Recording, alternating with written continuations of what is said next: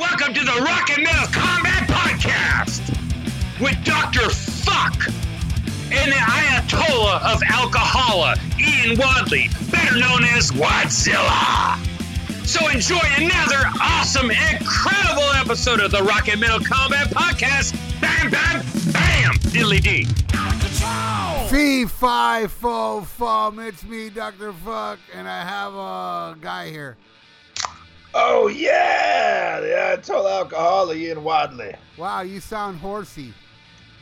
Yeah, I don't know if I'm still hoarse from the Anthrax show or I'm getting sick. I, I think, it, like uh, Andrew Jacobs' wife, it could go either way. Ah. Oh, so uh, yeah, dude. Uh, I'd like to hear about that Anthrax show, but first, do we have any iTunes reviews? Yes, we do. Uh, we we have a, a this first one is a rewrite from Sean Aiken, and it's a five star review entitled Two Lighters Held High for These Rockers. He says, and I quote, revised after deciding my first pass at a review sucked. Are you looking for a podcast hosted by two awesome dudes and sometimes Terrence who wear their undying love of rock, classic rock, hard rock, and heavy metal, heavy metal, politically incorrect irreverence, conversation tangents, as well as their utter disdain for red rockers on their sleeve? The Rock and Metal Combat Podcast is for you. Subscribe today. Thank you. I love that. Thank you, Mr. Atkins. I love how he threw in the the, the cool dudes. Yes. Yeah, awesome dudes. Awesome dudes. He even mentioned Terrence. So he, you know, he listened to the old episodes too. That's a real fan. Yeah, no, and a real fan saying cool dudes, like two people, like you know, we all know we're cool, but him throwing you a bone was really nice. Oh, yeah, that's cool. Uh, he's just being nice because I'm sick. I appreciate it. Thank you. All right, yes, thank you, Sean. I I, I don't remember uh, your first review, but that one was real awesome. So I appreciate it, man, and thanks for it meaning that much to you. That's that's killer. I appreciate All right. it. All right. Well, our next one is a five star review as well. This one coming from Jason Smith, entitled "The King of Podcasts." Cha cha cha. He says, and I quote, hands down, this is the best music related podcast out there. I've listened I've listened to tons of podcasts and none of them even come close to being as fun and entertaining as these two guys. Simply hilarious, informative, and entertaining. A lot of podcasts are a bore with monotone hosts who sound like they are trying to kill some time at work while they're on their break. Not these guys. Their enthusiasm for their love of music is contagious. Hail the Rock and Metal Combat Podcast. Look no further. Forget the rest. Go to the best. That Yeah. oh fuck yeah, Jay Jason, come to the fucking Rock and Pod Expo too, bro. Fucking the drinks are on Ian. Yeah, yeah, you can pour them on me, and me, I don't care. Hell yeah. Let's hang out, bro. I like that guy. Fuck yeah, that's great. That's right. We are the best, and there are a lot of shitty podcasts out there. Hell yeah. I, I wanna I wanna fucking throw down some drinks with Jason and Atkin. How do you like those apples, Y- yeah, hell yeah. Fuck yeah, on the house with for you from you. But wait, there is a yeah. And I just want to say thank you, Jay. That was a great one. I uh, I even I, I wrote him a message after I, I read that. I was like, wow, man, that was really awesome. And, and he's like, oh, no problem, man. Glad you liked it. So real cool, dude. Thank you, Jason. Right on. Very very much appreciated here. And now this next one. Damn, And we got my- three of them? Yeah. At first, I thought, oh my God, it's another fucking rewrite from this son of a bitch. Because I just saw the name. It says Jacobs. And I was like, oh my God. Because you know he's done like four or five different reviews for us. He keeps on changing depending on when his meds kick in, you oh, know. Oh, And you're talking about Andrew Jacobs. yeah, well, that's what I thought at first because I saw the Jacobs. Turns out this is his wife. Oh, It- It's Piggy Jacobs, and she left and she left a five star review entitled "One of the best rock metal podcasts." Ugh, Yeah, I'm not liking this one. yeah. So uh, Piggy says, and I quote, I quote, "Oink oink oink, oink oink oink." No, I'm just kidding. You joint? Oink. I'm sorry, I'm sick. I, I oink and I oink. and I oink. This is Piggy Jacobs here with the review of the Rock and Metal Combat Podcast.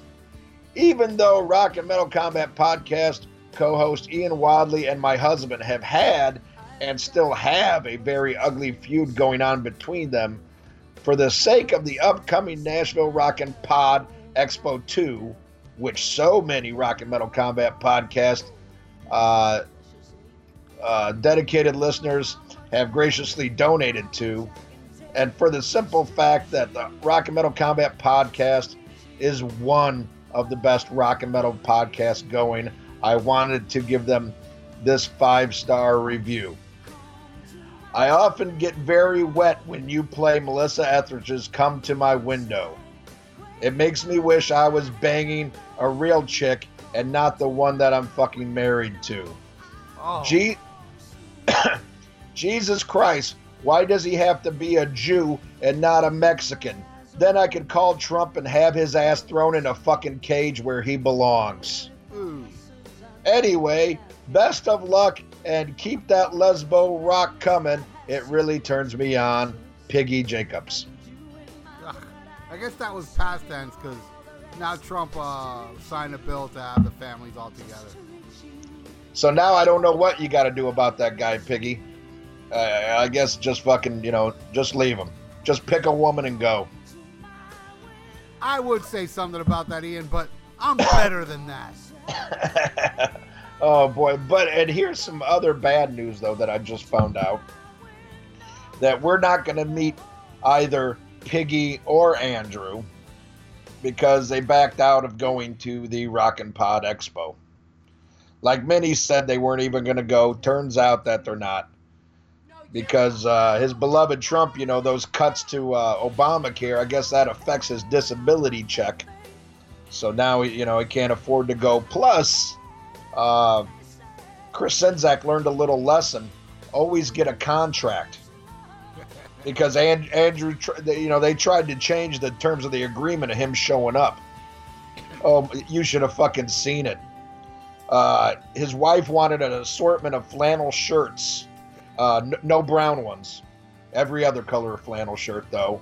Uh, a buffet. I mean, it, it was just ridiculous, and he wanted money up front. So uh, they they had to cancel Andrew Jacobs' appearance, and and and, and Piggy can't come either. Oh man, she bought that pantsuit for nothing. oh no! I thought I was better than that. Oh, come to my window. Ah. So there's our reviews. Thank you anyway, Piggy. Thanks for playing. Ah. All right, man. We appreciate all those iTunes. Thank you, Jason Smith. Thank you, Sean Aiken. Man, means a lot. And keep them coming so we can keep reading them. Yeah. All righty. Well, now we'll get to the reason, the potential reason that my voice is gone. Concept Uh, review, review. uh, cue the effects. Uh, yes, on Monday, I went and saw uh, not the Slayer farewell tour. This was an off night. It was um Sworn Enemy, Testament, and Anthrax, uh, which is nice because I saw the set lists that both those bands are doing on uh, the Slayer tour, and both of them are only playing seven songs. So, did You you, know- see? Did you see Sworn Enemy? Uh, yeah. I, I, I mean, I, I think I went out to have a smoke while they were playing too, Oh, so you didn't actually watch Andrew Jacobs sing? yeah, I watched some of it. They ended with a cool cover of uh, Biohazard's uh, uh, Oh. Punisher. Oh, yeah. Yeah, How could that be cool? I love that song. But they were they were a little, I don't know. You could tell they were going for that um, like hate breed kind of hardcore thing. You know, I just not not really my bag. Not horrible, but not really what I'm into. Uh, then Testament came out. Unfortunately, the show started a lot later than it was supposed to. And I was excited about the early start time because I thought that was going to mean longer set lists, uh, or longer sets from Testament and Anthrax, which they did play longer than what it was on, you know, the Slayer tour, but not by a lot. Uh, but Testament came out, and musically they sounded awesome. But uh, Chuck Billy, now I don't think it was Chuck's voice. I just think the guy working the booth just didn't have the mix right. Because I've seen Testament a bunch of times. Chuck always sounds amazing, but uh, I don't know. It just wasn't working for me sound wise. But guitar, oh my god, fucking Skolnick was fucking killing it. Gene Hoglan was fucking amazing. Uh, Peterson was great. Fucking uh, that that uh, DiGiorgio on fucking bass, man. Yeah, everybody was killing it. But I just I, I, didn't hear Chuck that great, but it could have been during them. I was up in the balcony, but there was like, you, you know, there was too many fucking people. I didn't think there was going to be a lot of people for a Monday night show, but god damn, did people turn out? And I think it's because, uh, you know, Anthrax doesn't play New Orleans that often. Joey said he hasn't been in New Orleans since '95, uh, and I don't know the last time. I know Anthrax hasn't been here since 2008 because I've been here since then and, and they've never been through. But man, you couldn't fit another motherfucker in the House of Blues. Um, but uh, yeah, Testament was good. The uh, decent set list. I mean, a little, a little heavy on the new songs, but I like the new songs. Uh, but I would have rather heard a couple more classics. But I did, you know, I was looking online. I, you know, I, I like going on uh, setlist com and stuff to see what bands are playing so I know when I can go pee and shit. But it was interesting seeing it the next day because I guess it's like Wikipedia, you know, it's just whatever somebody types in because the guy didn't have the set list right. Uh, you know, he forgot to mention some shit that they played. I think he mentioned one that they didn't play. Maybe he just wasn't that familiar with Testament. But uh, but like it was good. They had some sound problems for a while that sucked too. For about two minutes, uh, Peterson's rig went down while Skolnick just sat there and played uh, Lord of this World by Black Sabbath. It was funny because the guy mistakenly put on set list that they're playing Into the Void, but it wasn't. uh, so he doesn't know it's Sabbath either. But uh, but it, it was a good show. But man, then Anthrax came on. And I decided for Anthrax, I was like, fuck it, man. I'm, I'm getting down there. And eventually got my way, you know, to second row. You know, first row was all the people who've been there, you know, the whole fucking show. Uh, all, guys either protecting their daughters or their fucking, you know, girlfriends and shit. Uh, but I was right fucking there. They came out and kicked fucking ass. I've seen Anthrax so many times with John Bush, and they were always, always great live, man. I love John Bush, but my first time seeing him with Joey, it just fucking blew my mind how good he sounded and how good the rest of the band was, you know. And I was worried, fuck, is is uh, Benante going to be playing? Because you know he's been missing a lot of shows the last couple tours between all his legal bullshit with his, I guess, soon-to-be ex-wife, and you know, and then he's got uh, like tendonitis or, or some shit. You know, he's got some fucking health issues. But he played and he fucking ripped Frank Bello was a madman as always. Scott Ian seemed to be in a good mood, didn't complain. And, and man, that John Dennis or Dennison or whatever the fuck his name is, dude from Shadows Fall. Holy fuck, was he on fire. And man, he played all the songs note for note, didn't fuck with any of them, man. Played it uh, by far the best guitar player I've ever seen with him because I saw him with Paul Crook. I saw him with that uh, Rob Gabago, or whatever the fuck his name is. Uh, you know, and they were good. And, and, I saw him with Dan Spitz too. Uh, but man, this this guy did the best out of even Danny. I, I thought, you know, I mean, he was just phenomenal. Uh, set list, a little a little predictable, but they've been doing that for fucking years. But it was nice. I've never heard him play Medusa before, and that was you know that was great hearing that one. Uh, Be all end all was really fucking good live. Uh, you know, and all the classics were good. You know, and it was a really cool pit. Uh, I got around and moshed and, and, and ran around and shit, and everybody was just having like it was like a good pit. Nobody was trying to hurt anybody, uh, you know. But people were still moshing, but nobody was being a dick, man. It was it was really cool, man. If somebody went down, somebody helped them up right away. Uh, so I was really happy with that. A lot of young people there, uh, and a lot of young people who knew every fucking word, you know. So that was cool to see, you know. Uh, gl- glad to see young people, uh, you know, listening to it and, and, and really knowing it. I saw a lot of people in Anthrax shirts and young kids with Anthrax battle vests. I was like, yeah, I wonder how much they re- man. Those fucking kids knew every fucking song, knew every fucking word. Didn't matter what album it was from, and uh, it was real. Made you feel good, you know. Made a lot of mosh pit buddies and shit.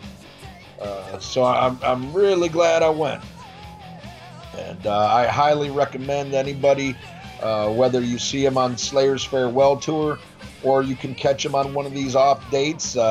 That's what I'd really recommend i- is trying to do that, you know, because that way you get more songs out of these guys. And I mean, both of them. I'd rather see either one of them do a headlining show because I really want long set lists from both of these bands. You know, the last couple times I saw Testament, they were headlining, and it was really nice to get a lot longer show out of them and a deeper set list. And the same can be said for Anthrax, but I can't remember the last time Anthrax headlined it, like actually headlined a tour. That you know they weren't even just like co-headlining. Uh, so good luck there. But man, it, it doesn't matter. They're playing absolutely fantastic. I did get the the new uh, DVD that they put out. There's some signed copies.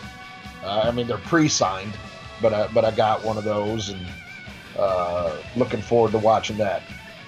So I highly recommend you go. Right on, right on. Yeah, I, I never, you know, I goof on Anthrax a lot, but eh, they're always good live. That, I don't think I've ever said that before, but I've never really been disappointed in an Anthrax show. Uh, they, you know, they always they always give you a good show. There's a lot of energy up on that stage, and even though I'm not a big fan of their set list, but you know, Be All End All is a good, and Medusa, yeah, those are good additions, and. Uh, uh, that's cool, dude. Yeah, It's cool that you finally saw him with Joey because I know you always Yeah, you always yeah. been crying like a bitch about it. So now you like a bitch. now you can fucking be a man, be a man. You saw fucking Yeah. Anthrax with Joey, so stop being a bitch. Yeah. Oh, okay. Now I'll stop. But uh, also something awesome that happened this week is uh, your Kiss YouTube page that has been doing amazing, almost human 56. You've had such big success with your recent Vinnie Vincent episodes that were very controversial and very popular.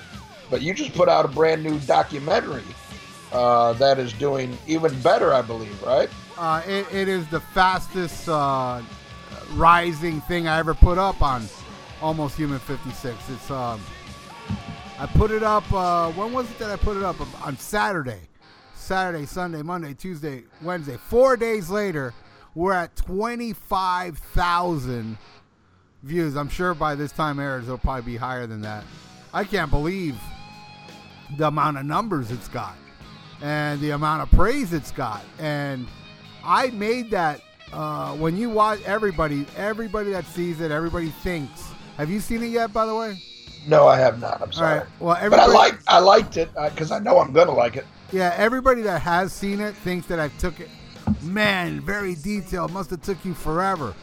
You know, when you watch it, I know you guys ain't gonna believe me when you watch it, but it took me roughly four days, and in those four days, I did it within like two hours a day, and uh, because the reason why I did it kind of quick was because all just about like ninety percent of that footage you see in the documentary is already in my computer, so it was very easy to you know compile. I think the the longest part was me narrating it and uh, yeah, everybody it's everybody's loving it. There's been two, three complaints, but what do you expect? You know, uh, everybody and and some of those com- uh, complaints are kind of legitimate because um, it is my first attempt at doing a documentary. So of course there's going to be trial and error, but I'm not going to mention what I think it is. I mean, I'll let you all judge it, but for the most part, you know, I think uh, well, most part. You know, here's the thing, uh, and and I join Ian as well in the bitching about Kiss fans. We bitch about Kiss fans because that's all they want to see, and blah blah blah and blah blah blah. But in my YouTube page, I gotta say, man, it is they're so cool. There's so many cool Kiss fans out there that really do agree with me and hate certain segments of Kiss, and not all of them are sheeple. You know, there's there's a lot of people that, and that's probably why my uh, page is so successful is because a lot of people love the fact that I don't hold back. And a lot of people are like, I may not disagree with you. I may not agree with you on everything, but I love that you speak your mind. And, and I, hey, I don't like this a kiss, and you like that. You know, so it's like not all of, not everybody is like complete sheep. But yes, I have many, many haters that have come out of the woodwork because of the Vinnie Vincent stuff. So I could put up a video now saying, "Hey everybody, the sky is blue," and that's it, and it'll get dislikes. You know, it, it doesn't matter what I say, it'll get dislikes. But it's amazing. that the, if you go look at my videos, it's like you know 800 likes with 12 dislikes. You know, the odds are pretty fucking good there. You know. Uh, you, know, and I, I've found that some some Kiss fans just act a certain way online, but they're they're different in real life. Like they'll admit some shit, you know, off mic or you know when they're hidden, you know, on, on you know on the keyboard and shit. I, I recently did a in a episode with Ken Mills for the people who donate the Rock and Pod Expo. You know, yeah, that special VIP group. And he told me off mic, I was like, God damn, is, is there anything you listen to besides Kiss? You're just Kiss, Kiss, Kiss. He goes, actually, actually, he goes, I've only heard like three fucking albums. He, go, he goes, and I wasn't that impressed. I just know that they're really popular, so I act like I like them. Who, You know. who was this? Ken Mills, Ken Mills told me that. He's not even a, yeah, he doesn't even listen to Kiss, you know. But he just? He just knows you people online will will, will buy anything, you know. But uh, you know, hey, that was that was in strict confidence. So everybody listen to this. Don't don't don't say I told you, you know. He really hates the elder. True story. Well, who don't? Except for me and uh, and Terrence and Bill. And Andrew Jacobs. All four of us made us bought thousands of them. And what's crazy is I've I've I've you know looking at the numbers now for your document. More people have seen your documentary than actually bought the elder. yeah, Yeah, so you're like bigger than Kiss now. yeah. Uh, And, and what about your subscribers, man? In the last month, you've gone through the roof, huh? yeah, were- it's over a thousand subscribers in less than a month. And That's and- incredible. And, That's it, gr- and it, it's like the past day, a couple days, it's like a hundred a day. It's fucking insane. It is crazy, man. The, the amount of uh, people pouring in, pouring in, and, and also the Facebook page is getting more requests than ever. And uh, and uh, you know, you know what it is, and and and I I uh, pride on not mentioning a certain podcast, which I'm not, but you know, there's been several people that say, you know, I am like the the alternative to that podcast because, um, you know, I, there's nothing, there's nothing that I I have nothing to lose. I have nothing, nobody to. Oh, let me not say this because you know I might piss off Paul Stanley. I mean, I've even said shit about Ace Frehley, and that's my favorite member of Kiss, and Peter Criss, and you know, you name it. Every member of Kiss I've said something about, you know, negative, and people like that. People really enjoy that. I really don't hold back, and because you know, seriously, what the fuck do I have to lose? You know, except maybe my YouTube page, which will suck if that'll go away. But uh, you wouldn't lose that. I hope not. I hope you know the Star Child doesn't get like uh, stand up his vagina and, and, and you know come down on my page. You know. And and also everybody out there, I advise you to go look at it now because chances are it might, you know, because somebody made a video on YouTube about like reviewed my reviewed my my uh, documentary, and I got a lot of hits too and a lot of comments and and in the documentary the guy says so go check out this now because the whole the whole documentary is Kiss music, and it might be taken down. And he, he makes a point because if it does get way too pop, let's say because it sound dude to me, I mean. I'm really, I'm not really a type of person that looks at my numbers, but when when it gets like that, you can't help but going, holy fuck! I just put this up yesterday. It's at five thousand views. Oh shit, 10,000, 15,000, 20,000. Now it's, you know, it's like fucking over five thousand views a day. And I'm thinking if this shit goes viral, yeah, it might be taken down because I'm using copyrighted music. You know what I mean? And uh, watch it till the end because the credits are quite hilarious. And, and and if you if you like these videos, man, make sure you hit like, you hit subscribe, and hey, check out our Rock and Metal Combat podcast page because we have five viewers there, and we want to take it to six. Yeah, that's a shame. It, it really does. I because I put I put way more effort into the podcast YouTube page than the Kiss one. I really do, uh, and uh, it it's not paying off anymore.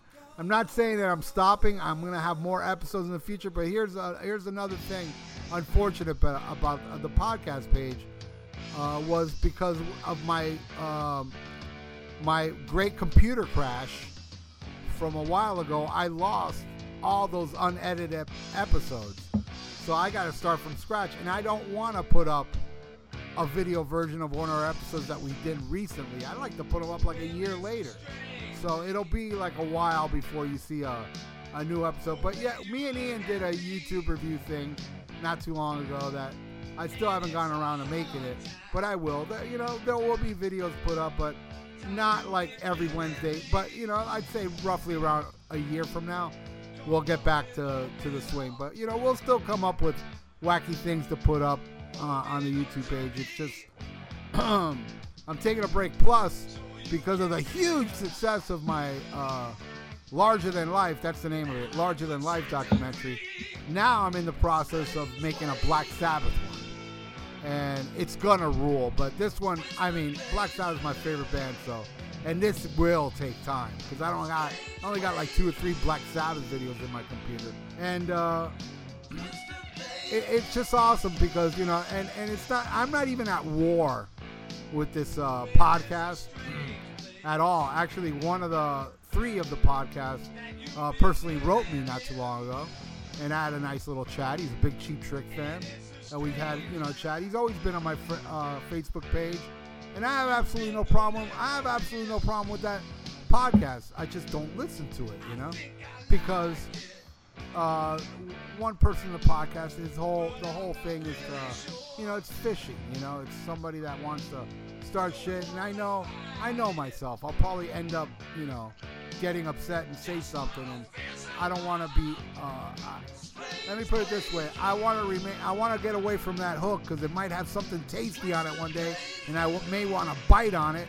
So, best thing to do is stay away. And everybody that bitches about that podcast, seriously, you, it, I, I blame you more than that podcast. Because if you have any complaint, just don't listen to it. That's their biggest nightmare. If you do what I do, but you won't. You give them, you know, you listen, you listen, you listen. You have no right to complain if you keep listening. Am I right, Ian? Exactly.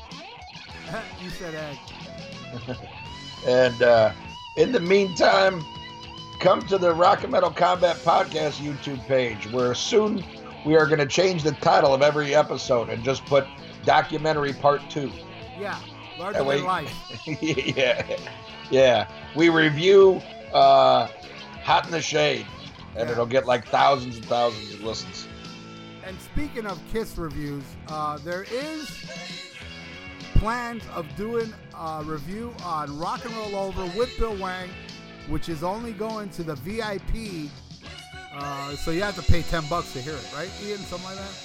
Correct the Mundo. Or if you've already donated 10 or more, automatically you'll Yeah, hear it. But- Automatically, you'll hear it. So it's going to be a great one, and it's never going to be aired It's going to be our lost episode. It's only going to be heard there, you know? And if there's anybody who's donated so far, $10 or more, that is not already uh, on the VIP page, uh, please hit me up and let me know. I will add you to it.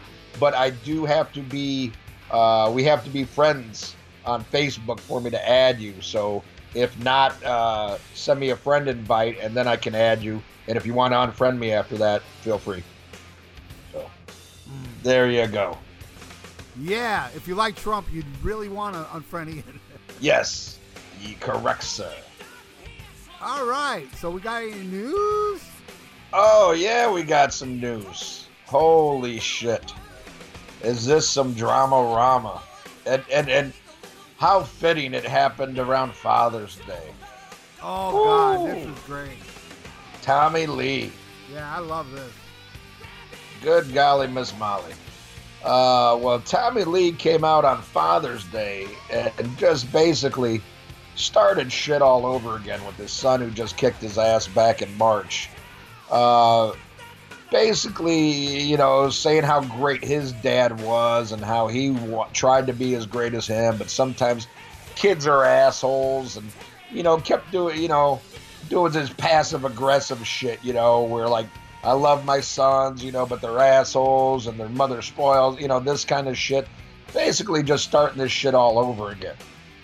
And then his son retaliated, uh, retaliated, and uh, put up the video he took of his dad after he knocked him out. You know, and he's saying stuff like, "What's wrong, Tom? Tommy, you look a little sleepy, ha ha ha," and uh, shit like that. And I, I, you know, as a father and soon to be a grandfather, I find the whole thing uh, despicable on all their accounts. It's really hard uh, to even make a joke about it, but we will, because we're assholes, uh, especially me.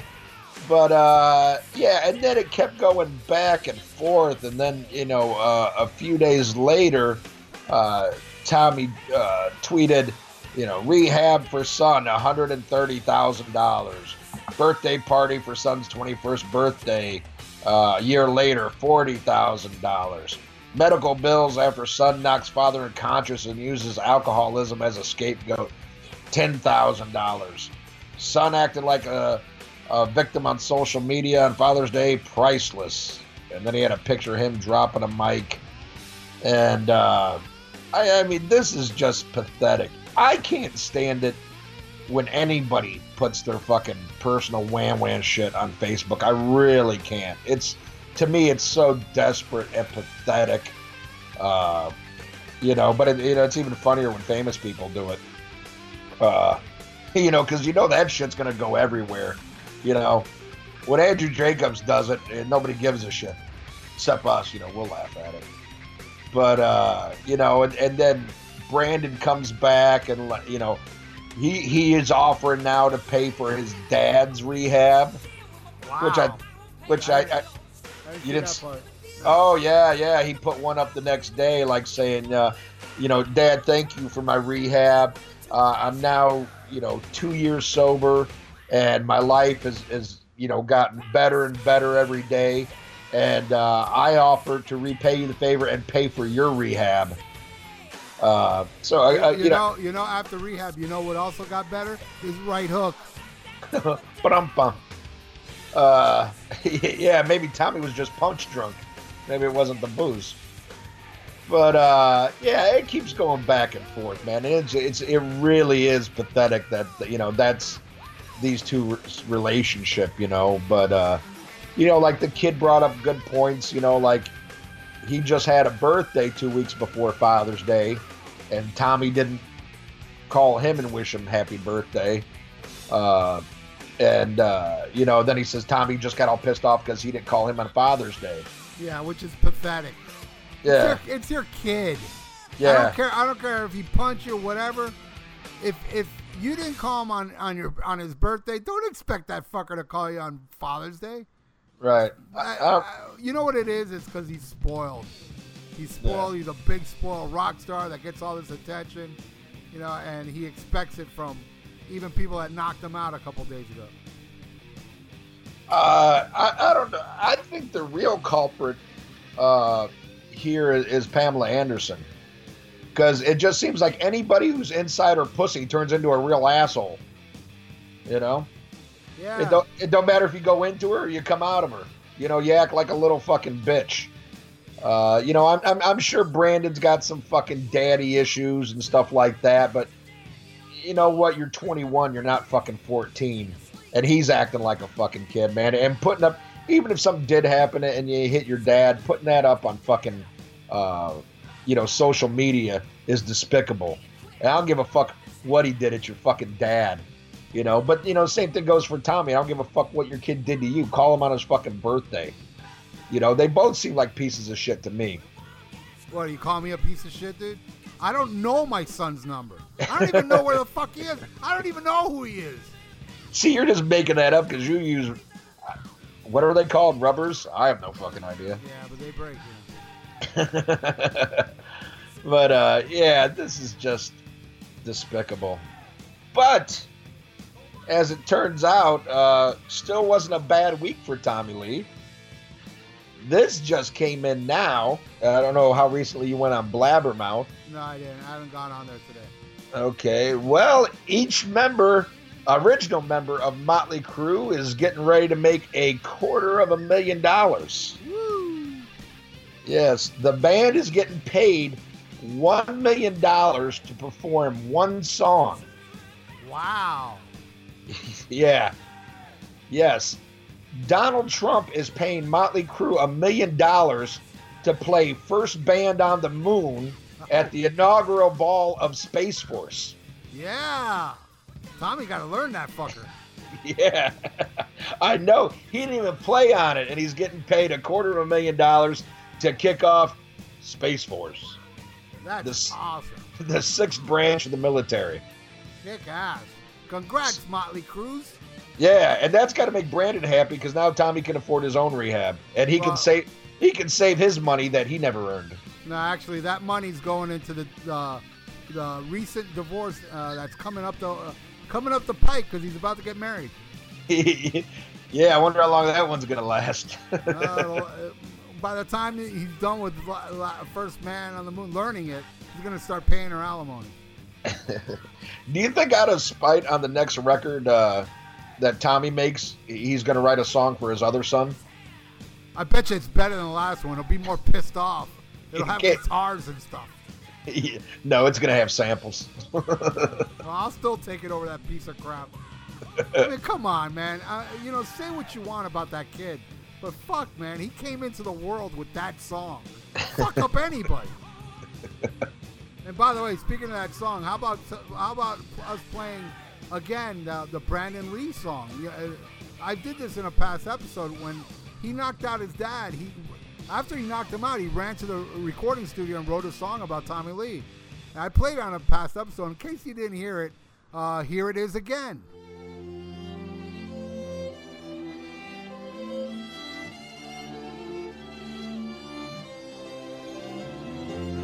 Daddy! I hate you! I hate you! These are my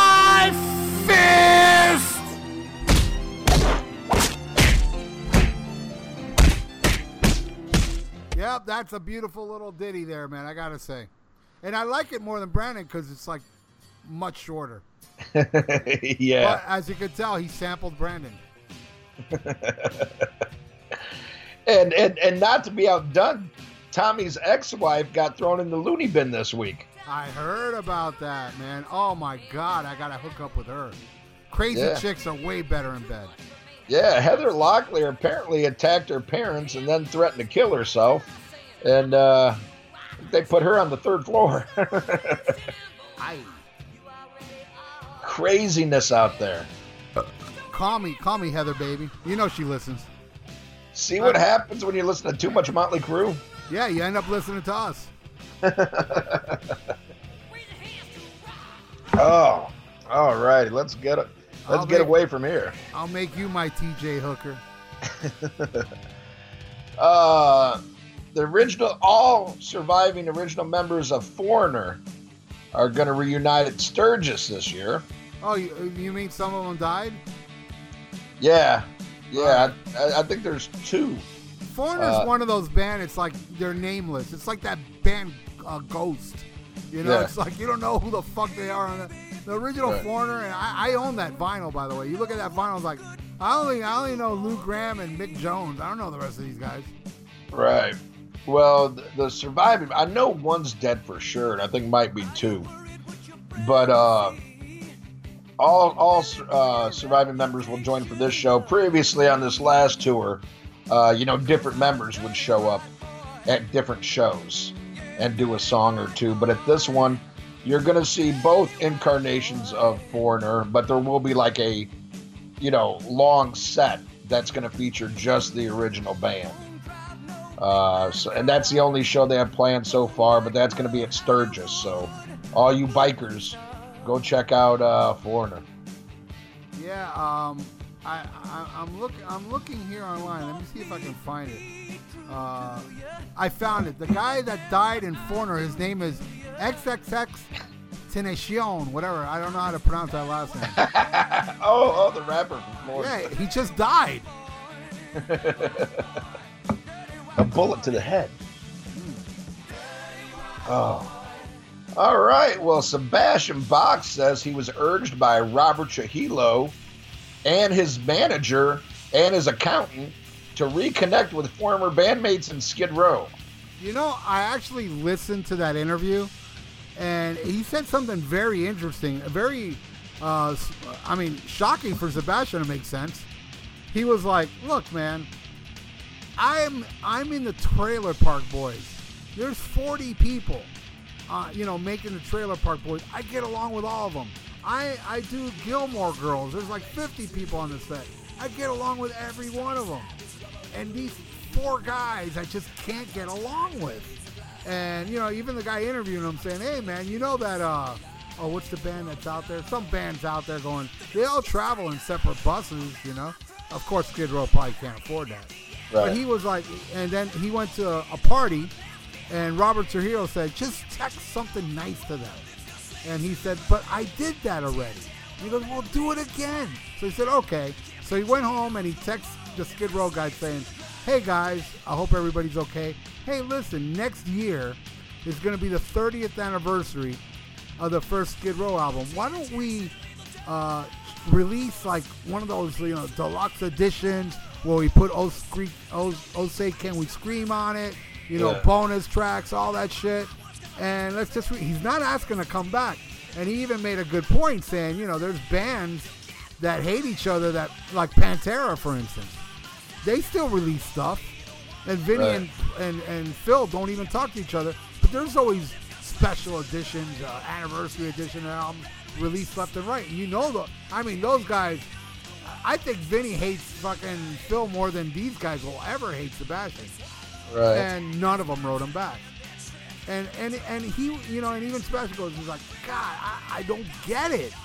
And and look, I get the reason why they don't want to get back with Sebastian. I get it. You know, the guy, they find him annoying. Snake even said that. But man, this is something you don't even have to deal with the guy, and you can make some money. I don't think you'll make a lot of money, but you'll make way more than you know your world domination shit. Because I happen to think those EPs are incredible. But the thing is that if you don't have Sebastian Bach, the mass public ain't gonna give a fuck what you release. I will, because I'm very happy with the direction they've taken with the two last EPs. But not everybody. Look, man, they can release the greatest album tomorrow, and and people still will not give a fuck because it's not Sebastian Bach, which is a shame, you know. Oh, Hello. Well, well, you're never you you even admitted you're not a big Skid Row fan. Nope. But if you were a Skid Row fan, and I, I have a feeling that you would dig these, you'd give these EPs a chance and actually like them. Because I don't, I don't, I don't see, I don't see you as one of these fucking. Ah, well, if it ain't that guy, I don't care. You know, unless it's Guns N' Roses. You know? If, if, it, if it was good, I'll give it a try. I think I listened to a little bit of it, and I saw him with Johnny Solinger, and it just did nothing for me. And I like a few songs, and I thought they were great live with Sebastian. You know, you know that's what turned me around. I really hated him until I saw him live. That's the only reason I gave him a chance. But I, I'm just not big enough fan to to give a flying fuck, you know. But I would give a, you know, I, I, if they did a new album with with uh, Sebastian, I'd give it a listen. But if they do this project, and and I, I see where they're coming from, because you, know the original members, at least Rachel and uh, and Snake, they're not starving. They both did good with the money that they made. They were smart about it, so they're not broke. And they keep trying to force this. We don't need him. We don't need him. We don't need him. Well, if they put this shit out and it does successful, way more than, than any of the other shit they're putting out, that just goes right back and gives Sebastian more fire and, and all the critics more fire to see this is the only time people give a shit about you. They're just being stubborn and they can afford to be stubborn. If they were broke, this would have happened by now. See, you make a good point. I didn't think of that. So I, I, I think you're right. I think when they saw that, I go, yeah, if we put this out, I'll put the spotlight on this asshole again, and then it'll just reignite people saying, "Get Sebastian back." Yeah, Yeah. hey man, you're you're quite intelligent there, Ian. I didn't think of it that way. I drink and I know things. That's right. You're no Fredo. I'm smart. Not like everybody says. I I'm know smart. it was you. I knew it was you. It's not the way I wanted it. All right. Well, uh, speaking of Ghost, uh, Tobias Forge, who it's now. Oh my God, I can't stop listening to that last album. It's a Right. drug. It may be my favorite Ghost now. I, I get uh well it's still the first one for me but i love and uh as i said i think in, in past episodes it's made me go back and listen to the albums that initially didn't really grab me and i had a whole new appreciation for them man and i liked them a lot better um and, and i'm excited i think tomorrow i finally get my uh, vinyl in the mail the special edition that comes with the 45 too Motherfucker, I didn't get that one. yeah yeah i got that one. uh, what's, what's the bonus one? Uh, it's a sin? Uh, yeah, it's it's a sin is the A side and the B side is Avalanche, a cover of Leonard Cohen. See, now I'm gonna have to buy it again. I love It's a Sin because Mr. X just sent me the the MP3 where it brought that bonus track, and I was like, Right. "What is that? The Pet Shop Boys song?" Yeah. Yes, it is. Yes, it Fuck, is. it's good. Now I gotta go listen to Pet Shop Boys version. I'm sure that sucks, but You- man, this shit's good. You weren't familiar with the original? Uh, maybe, but you know, I remember the Pet Shop Boys back in the day. I may have heard it, but I, I listened to it, you know, them doing it. I actually thought I was like, ah, I bet you this is probably the Pet Shop Boys song because of the melody. But it rocked, man. It was really good. I was like, fuck, man. Man, I'm really into Ghost Town more than ever. Yes, I love the first album. That's I just lost touch. I just nothing after that really did it for me. But now it's like, fuck, I'm gonna give all those albums another chance. You haven't gone back yet and listened to the other ones? No, because I'm too hooked on the new one, man. I hear and you. Mr. X sent me all the other ones, which Yeah. I wanna, I wanna go and listen to it. And bonus editions at all at that. Yeah, how do you know? Uh, you know, we, we talk. We talk. anyway, so so uh, I've been listening to the new one, and it's like I can't turn it off to listen to the older ones yet. And I just purchased my ticket to see them here in uh, the same place I saw them last time. It'll be the second time I'm seeing them at the Fillmore, which is the most amazing venue here in South Florida because it's you know this is a place that has Russian ballet and you know all these other you know high tech and you know fancy schmancy like Sting will be playing there soon. Amazing acoustics, amazing you know great great huge place with chandeliers. Top notch place. It used to be the Jackie Gleason Theater. That's where they they uh, filmed uh, the Honeymooners. Was was there.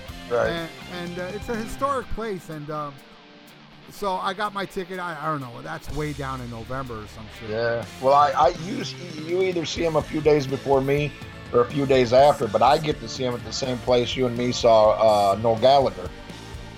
Yeah, So that- and- that'll be yeah, good. It's going to be great, and and Jackie Gleason Theater uh, Fillmore is literally like a, a five minute walk to my job. I mean, my job is just five minutes away walking. It's about 30 seconds drive away. And uh, it's on a Saturday. I have to work Saturday nights. Fuck it, dude. I, I told my job, look, I might be a little late. you know, for that one. And uh, yeah, it's gonna be fucking awesome. I can't wait, you know. Right. Because you know, I gotta admit, the last time I saw Ghost, I was like, eh. I liked them when they played the songs off the first album, but I, I wasn't digging. Eh, I'm not. I don't know those other songs. Right. And uh, but shit, to see them play songs from this album, I'm very excited.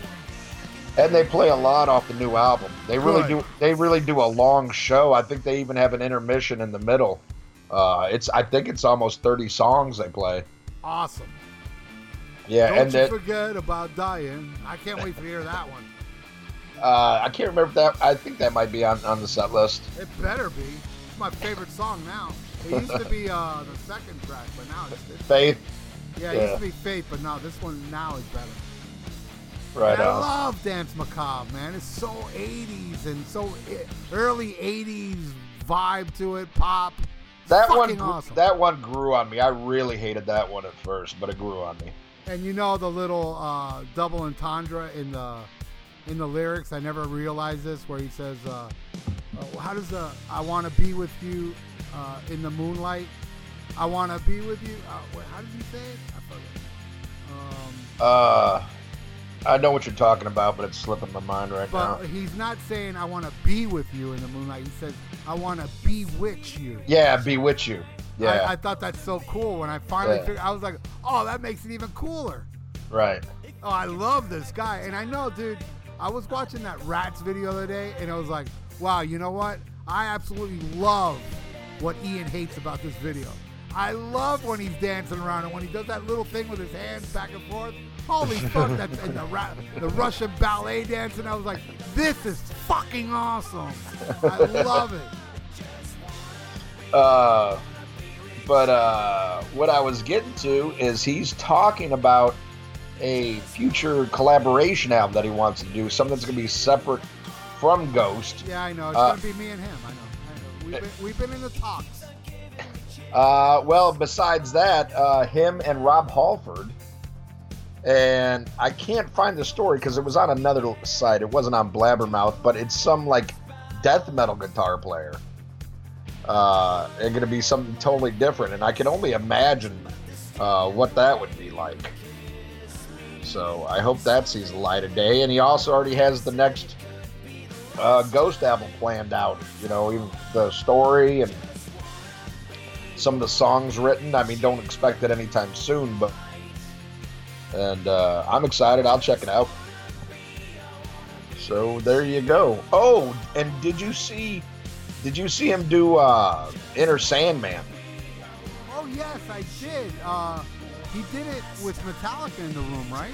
Yeah, yeah, Yeah, it was quite interesting. It was weird. yeah, I and know- I didn't watch it all, but I saw the beginning. Then he went into the actual song. Right. But I liked like the beginning. I was like, shit, this is better than the original. Oh, I know, and it's one of those like, man, I never ever want to hear that fucking song again. But I was like, let me just check it out, see what it's like, and I was like, oh man, I almost wish he would have kept it that way throughout the whole song. Yeah, because when it went into the song, I was like, all right, uh, hold on a second, and, and I meant to go back to it, but if it would have stayed that way, I would have I would have viewed it all. So, so did it sound good when he actually went into the song? Yeah, yeah, no, it, it, it was cool. It was cool, but I, much like you, I kind of like, all right, well, I already know this, you know, and you're not going to out Metallica in that part. But I wish he would have stayed with, you know, the way he did the first, uh, cor- uh, the first verse and chorus, because I thought it was a really neat take on it. It made me not mind the song that I'm absolutely sick of. Man, this Uh. guy, this guy's a genius, dude. That new album's fucking genius. Yep. All right. Well, Ozzy Osbourne reconnected with guitarist Bernie Torme at the Sweden Rock Festival, and uh, seems like Ozzy hasn't seen Bernie since uh, he was the initial replacement for Randy Rhoads. Did he actually know uh, who Bernie was? that I don't know. I'm sure somebody had to tell him. Uh, but one person who was there that was very excited to see Bernie was Zakk Wylde, who happened to see one of the few shows that Bernie did. He saw the Madison Square Garden show where Bernie was playing in Ah. place of Randy. So did Eve. Oh, really? Yeah, she was at that show too. Yeah. Oh, awesome. But uh yeah, said Zakk was really freaking out. Told, told Bernie, "Hey, man, you were the fucking man that night because you stepped up and you did a hell of a job. And uh, you know, I just want to thank you, you know, for helping Ozzy at that time. And you know, Zakk's so fucking cool. Uh, I thought that was real nice to, you know, let him know, you know, that he thought he did a good job. So. And and did you know right when uh, Zakk was saying that to Bernie, uh, Ozzy walked up and said, "I agree with I agree with Zakk. You did great, Jake." Yeah. I wouldn't be surprised. All right, what else we got going on here? Look for something. Boy, there's a lot of repeat stories. Not a lot of actual news. Oh, that, well, let me just say this. Uh, well, this is kind of old news, but it hasn't come out yet. I'm very excited for Pick of Destiny Part Two. Yeah, yeah. I, I, I believe it's out. coming up like in November. I wonder is it is it going to get like a real release or is it going to be like a straight to video kind of thing? Because you know the first one bombed so bad. I saw it in the theater. Yeah, with with three people, right? So did I. pretty much. Yeah, I was seeing this really evil girl at the time. That the only part that she laughed the whole movie was when the kid got spanked by Meatloaf in the beginning. she thought that was funny, and the rest of the movie wasn't funny. But uh, oh man, I love that movie so much, and I think it's become a huge cult classic now. And uh, that's probably what spurred on this thing. So, yeah, it probably won't be released in the theater, but it will be uh, viewed by the cult because I absolutely love Pick of Destiny. I think it's a great comedy. Yeah, I thought I thought it was funny. Um, uh, well, here's something. To see what you think about this. Dennis DeYoung says he was thoroughly and totally shocked by Styx's decision to bring back Mr. Roboto into the set list. I, I, I heard that interview too on Eddie Trunk, uh, uh, the whole Dennis DeYoung interview. Man, that guy is so goofy, and he's like so his his humor is so dumb that I can't help but laugh sometimes. And it's not because I'm a fanboy of Dennis DeYoung, believe me. If I heard anybody be that goofy, you know, I mean, there was one part he's like, when he was like, Eddie Trunk was like, when, when you, uh, you know that uh, there's a top 10 of bands that people want in the Rock and Roll Hall of Fame, and number 10 is Styx. And he goes, oh, we overthrew the nitty gritty dirt band.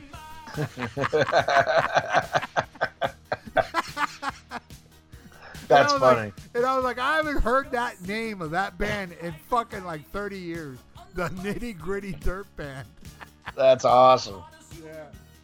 And and yeah, and and dude, he really, really badly wants back in Styx. I never seen a guy beg so much.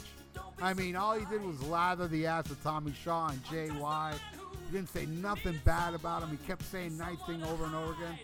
But uh He's well, he's like Sebastian Bach. He's like a nightmare to deal with, according to them. Right, you know, but I feel, it man, it's his band. He was the primary songwriter. Uh, and, so and yeah, he, he, formed it. He formed it with JY and the Panozzo brothers. Yeah, but I mean, I mean that's gotta suck to get thrown out of your own band, and you know he tours and does his thing. Uh, but y- you know how fucking Fairweather fans are. It's all about the name. Did you they, know? Did you know they kicked him out of the band before Paradise Theater. No, that I didn't know. Yes, and you know, and he had the biggest, you know, the biggest hit, that stupid song "Babe."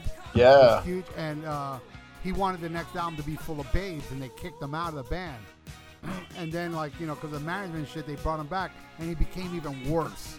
Ah, you need me now, huh? Yeah. And according to Skid Row, it's kind of that way too with Sebastian, because they were close to reuniting a couple times, and then they asked for re- uh, outrageous demands. They didn't right. go into the details, but it sounds like Sebastian was like, "Ah, you need me now, huh?" Right.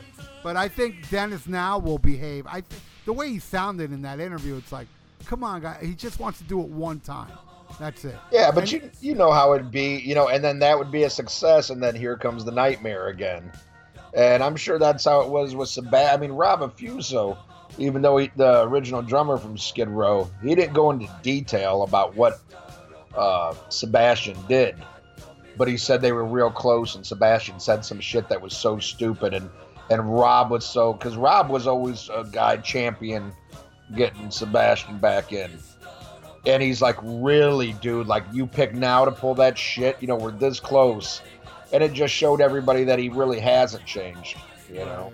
Yeah, it sucks. But I mean, Dennis DeYoung was even complimenting the Dennis DeYoung scab. You know, he's saying nice things about him. I was like, God damn, this guy wants back in the band badly. But I got to tell you guys out there that, that are fans of Dennis DeYoung or even casual fans, you got to see his band. His Tommy Shaw scab guy is fucking incredible. That guy's awesome. And he discovered him on, you know, like your classic, you know, like the Journey story. He was in a Styx tribute band. And Right. the guy is great, you know, and his band is. Uh, I'll tell you the truth, man. And I've seen Styx uh, a few times without Dennis DeYoung, and they're amazing live. But if I had to choose, I'll take Dennis's band over because they're way better, dude. They're fucking humongously tight. And his wife, he's got a wife now over 40 years that if you watch the behind the music, it's like, oh boy, she hasn't aged well. Look at her now. Wow, we, Oh, she's yeah? hot. Oh, she's hot all over again. Oh wow, good for her. Yep. But yeah, I, I I always feel bad for people in that situation, though. You know, and then there's there there's bands that are on the flip side, like uh, like uh, you know Poison and, and like Cinderella, where where there's one guy that does all the writing, and if he don't agree to it, you know nothing happens. You know, there, there's no Cinderella without Tom Kiefer. You know, even Poison's dumbass. If they don't have fucking Bret Michaels, nobody's gonna give a shit about them.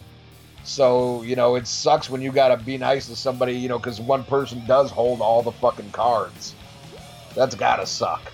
It would be awesome if Poison would just do a tour without Bret Michaels and hire me. That would rule. well, they tried doing it. They, they did a tour with everybody but him, and uh, yeah, it didn't go over real well. Yeah, but that guy was like, no, I, uh, what do you mean? No, no. uh, If I join the fucking band, I'll be like, no, no, no. We got to do that Mama song. I, I got to go up on, on stage and go, no way, son. And oh. Uh-uh. And we got to do Razzmatazz, and we got to do Take It Outside. We got to do all those classics you guys don't pull out anymore. And fuck that dirt talk dirty. Hey, dude, don't expect me to do talk dirty to me or sheep. Uh, what is it? Sheep bop loosely, whatever the fuck. Or or, or Uns- unskinny well, it ain't no nothing but a good time. No, we're replacing those songs with Thrasher Die tunes. And, and my Thrasher Die members. You guys have to walk off stage for a while. Uh, there, there was a funny interview I was reading uh, the other week with Bobby Dall, and uh, it was an old interview. It was something on Metal Sludge. You mean Bobby Dall took a break from ripping on the bass to do an interview? yeah, and he was talking about it was a tour, I think in the early 2000s, and they had Sebastian Bach uh, was opening with his solo band, and they're just kind of you know the interviewer brought up uh, uh, an, an old interview from like the early 90s or late 80s where he was just slagging on Poison. You know, that like that oh, was ac- actually early 2000. You got to remember, early Oh. 90s. Uh, he actually walked off the camera. He got so mad uh, that because he was doing Broadway, Jekyll and Hyde. oh, is It's that on- what it was? on- yeah, it's on. I think it's on YouTube because I know I have it on video. And he and he brought up poison, and the guy and Sebastian got so pissed, he walked off. Uh, he walked out of the interview. Well, uh, you know, you know, the guy interviewing Bobby Dall brought that up. He's like, "Oh yeah, you remember that too?" He goes, "Yeah, he had to eat some crow because now he's opening up for my band." You know, ah, Yeah. yeah. I was like, Yeah, he made he made a he made a good point. "Yep." Well, uh, let's see what else we got going on here. Uh, Paul McCartney just turned 76 years old. good for him. Fuck yeah, Paul McCartney. This is a guy that estimated over a billion dollars. He's the richest rock star ever. And the guy will not stop touring, and he does three hour sets. At 76 years old, he's still doing it. God bless that guy. I love Paul McCartney. Last time I saw Paul McCartney was as good as the first time. That guy never disappoints live, and he's still doing it. And you got you got to commend a guy that's worth a billion dollars to still Yeah. want to go out there and play and still give you like a three hour set. Yeah, I, I'm so glad he got his fucking catalog back because that was a sacrilege. Oh, you see, I did not know that. Well, yeah. How do you think he's got a billion dollars? He got Well- he got he got that shit back, man. Well, the reason that I didn't put two and two together, Ian, is because I'm an idiot. Oh. oh, my bad. Uh, yeah, I, he got. I thought he made all that money off uh, Say Say Say. Yeah, no, no, that ain't that ain't no wings money there. No, he ended he ended up getting the catalog back when Michael Jackson was forced to sell it. Oh, Uh, I did not know that. oh, so yeah. Michael Jackson was really doing bad, huh? Oh yeah, man. Well, it, it, it's so weird. Uh, you know, Michael was constantly bringing in money, but he was spending so. La- I mean, just like retarded shit that he would buy. Uh, you know, almost like uh, you know, Prince was kind of that same way too. You know, even when his career, like the record sales weren't there, and he and the tours weren't as huge, they they never stopped spending. And even though they make all this money off their royalties, they're spending more than they're getting in. And uh, Jackson had to sell that. You know, you got to remember Neverland got foreclosed on. I didn't know Uh, that. oh yeah, yeah, and uh, yeah, he, he had he had to sell the catalog, and then I think it went up for an auction or something like that, and uh, or it's either went up for auction or somebody else bought it, and then McCartney got it from them. But I believe he got it back in the early '90s, earlier mid '90s. Uh, you know, and then there's been so much, you know, you know that that Beatle things, that Circus de la Soul shit, and fucking Vegas. You know, there's all I these huge. saw it. I saw Oh, yeah? it. Oh, it was great. I saw the Beatles right when it was brand new. I went when I went 2008 maybe when they debuted it, and I was there. I saw it. Yeah, that love thing, you know, and then It that love great. album, yeah, all that shit, you know, and then the Beatles catalog still sells like fucking crazy. So yeah, that that really helped him, you know. And then he does, you know, huge on these fucking tours, you know. I mean, really, his new albums don't sell all that well. His But- last album I liked a lot. New. It's Yeah. a good album. A really good album. Yeah, I but- like Flamin' Pie the best. though. Have you heard that one? Yeah, that's a real good one. That was like like that. best one from all the recent ones. Yeah, yeah, I love Flamin' Pie. Um, but yeah, I mean, but those don't really sell, you know. No, but that, no. but but getting back all those, you know, the, the the the rights to that music, and every time somebody copies it or plays it, he cha-ching, cha-ching, cha-ching, you know. Uh, so and good for him, man, because he deserves it, because he wrote that shit, you know.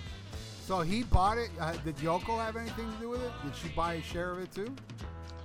Um, I don't think she does, but I think she, I think she still gets money off of Lennon. Well, no, no, of course, because of uh, credit. I mean, I'm sure McCartney was still getting uh, at least songwriting credit, you know, Right, right, but he, from he Michael Jackson. he gets the he gets the majority of it now. You know, he definitely gets more money than what she gets. Yeah, because I remember he he was pissed because he asked Yoko, "Look, just for yesterday, can it be McCartney Lennon?" And she refused. Yeah, well, which I I don't that that kind of bothered me a little bit because I'm like a just little bit. you know he I'm wrote like the goddamn song. You wrote the whole thing.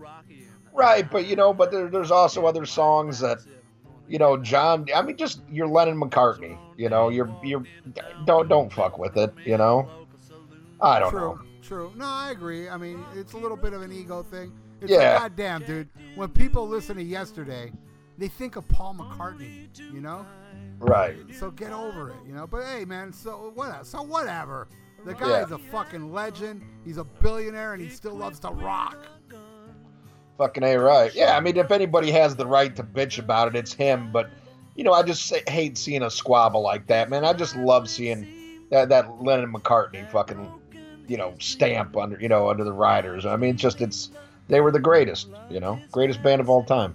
Exactly. I, I, I hate to see feuds. I like to see in the future the Yeah. reunited harmony of Wad Jacobs. Yes, that ain't gonna happen. It, it, it, unless it's uh, me giving the high hard one to his big wife. You know, fat bottom girls make the rock and roll go round. Mm. I'll give her some of that tongue she likes. Yeah.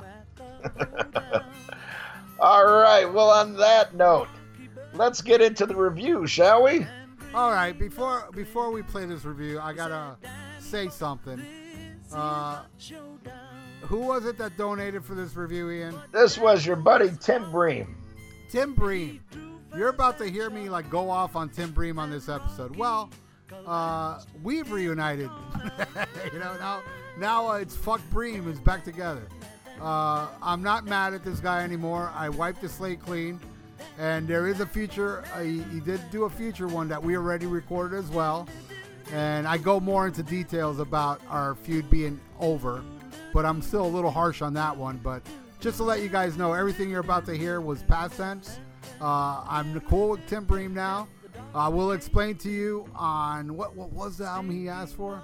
Triumph uh, Yes. stages. When you listen to that episode, you'll hear me talk about you know all the details of our of our squabble being over. But uh, on this episode, it's still very much alive. Yeah. And, and let me just say, here's somebody who, who, who knows at the time he paid for this shit that Ralph hated his ass, and he still bought three episodes. And some of you people who love us ain't even bought one yet. Where you at? Got even even people who know we hate fucking donated to this thing. Where's our people at? Yeah, uh, didn't Justin donate too? yeah, he did. and that squabble's over too. The Oh. Childers the Childers Watchzilla uh, partnership is back in effect. Yes, I am talking. To, I, I know you're still mad at him, but uh, yeah, I've got over it. So Nah, but I, I I will. Hey, Justin, me and you, I'll wipe the st- slate clean. Everything will be cool with you once Wattzilla and Jacobs gets back together. Oh, sorry, Justin. sorry about that. Oh, oh, oh, well, never mind. On that note, let's get to the review. All right, now it's time to review the 1980. Hmm, fuck. Mm, this is a tough one. Seven? 88. Oh, I was so close. Uh, Yes. Fates Warning, No Exit, the debut album with Ray Alder on vocals. And uh, Uh, I don't think so. yes, it is. Don't tell me, boy. No, I think it's Geoff Tate. Oh, okay. My bad. and uh, yeah, I mean, I, I, I was aware of Fates Warning. I, I owned uh, Night of the Brocken, and I owned, um, oh my God, not Spectre Within. What's the other one? Bef- um, Awake the Guardian. oh, I, I owned those two. And then I owned this one. And then later I got Awaken the Guardian, and I, I mean, uh, Spectre Within. And I was like, oh, fuck, this is the best one. So, like, the, my fourth uh, Fates Warning album, I think, was uh, was the best one. But, you know, a lot of people consider No Exit their best one. Yes, And I've uh, heard that. yeah, uh, and but you know what, man? I gotta say, it's damn close. You know, I, I really, really enjoy this album for many, many different reasons. Uh, but honestly, it's you know one of those. You know, we all have that album. Oh man, I love that album, but goddamn, I haven't heard it forever. But we love it anyway. You know, there's albums that we all love that we really don't go back too much. And uh, this is definitely one of them. I, you know, I still listen to Spectre Within way more, and and uh, the other one, uh, Awaken the Guardian. But um, yeah, I remember when this first came out, and uh, it was um, a VHS I found. Uh, and um, I mean, I was already, like I said, I was already aware of Fates Warning, but I was at a a, s- a Specs. Uh, remember Specs?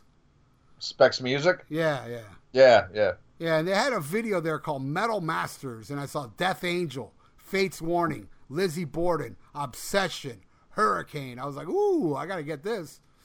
And I came home, and uh, the video on there was Silent Cries from this album. And I was like, man, this is really good. And, uh, you know, I noticed it wasn't, you know, uh, John Arch.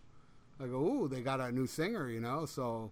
But I really liked it. I liked it enough that I went and bought the album and uh, ended up loving it. And and, to, and now uh, going back to listen to this again, you know, for this review, I was like, God damn, this is this is aged wonderfully. I really do uh, still think this album's amazing. Ian, what do you think of this album? Uh, well, this, this was my first time listening uh, to a full Fates Warning album. I but I do remember when this came out. I remember seeing ads for it in magazines, shit like that. But uh, you know, I'd always look and see. Oh, it's on Metal Blade. Uh, it might suck.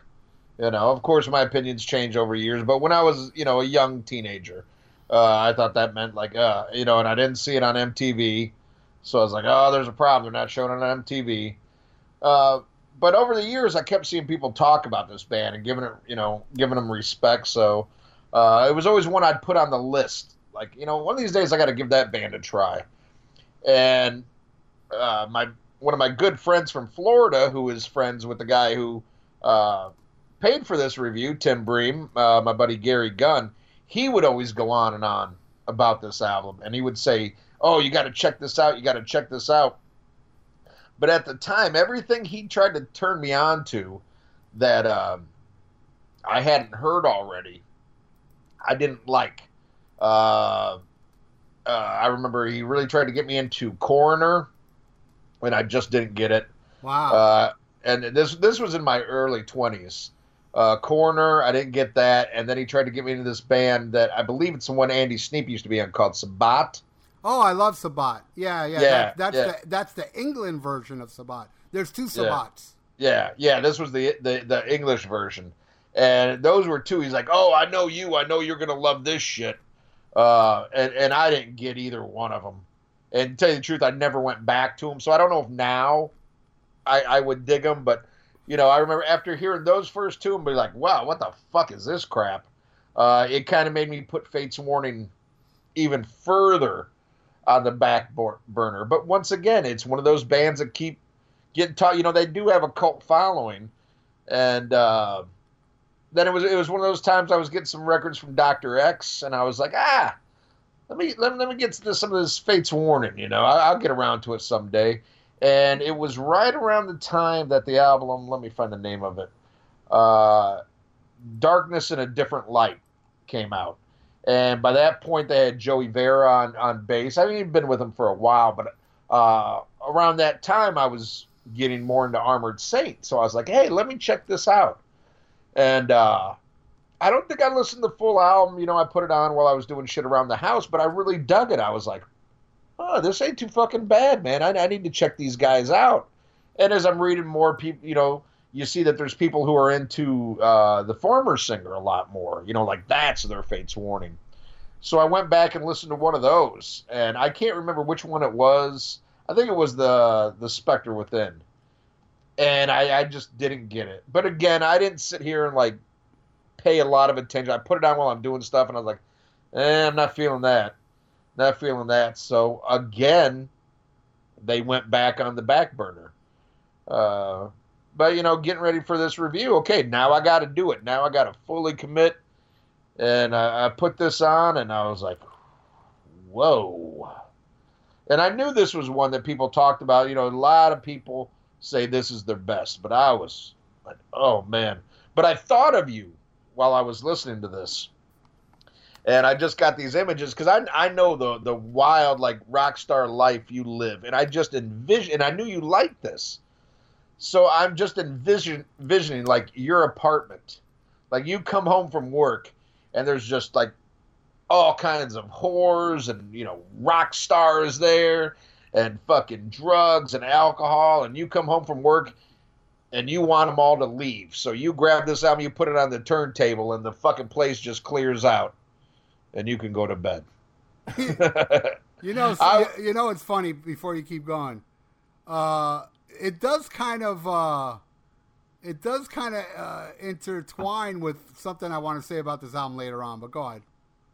Uh, but no, it just it, it's kind of my problem with progressive metal and power metal, and I, I kind of weave in and out of phases where I'm like, I know a lot of people like this shit. What am I missing? What am I not getting from this? So I'm like, okay, I'm going to set some time aside, and I'm going to listen to some of this shit. You know, it's it's going to sink in. I'm going to get whatever I was missing from it, and I really tried hard with Dream Theater. I started listening to Dream Theater a lot, and then there would always be something that would just pull me right out of it, you know, and uh, uh, like ah, just this isn't for me, and uh, I, I don't know what it is I, I miss about this shit. You know what what I miss that other people get out of it.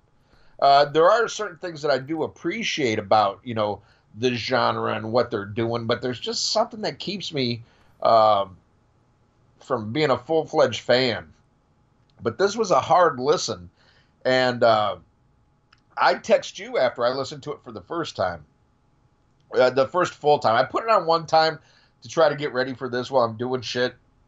Wasn't really paying attention. Wasn't grabbing like fuck this. I want something I like on.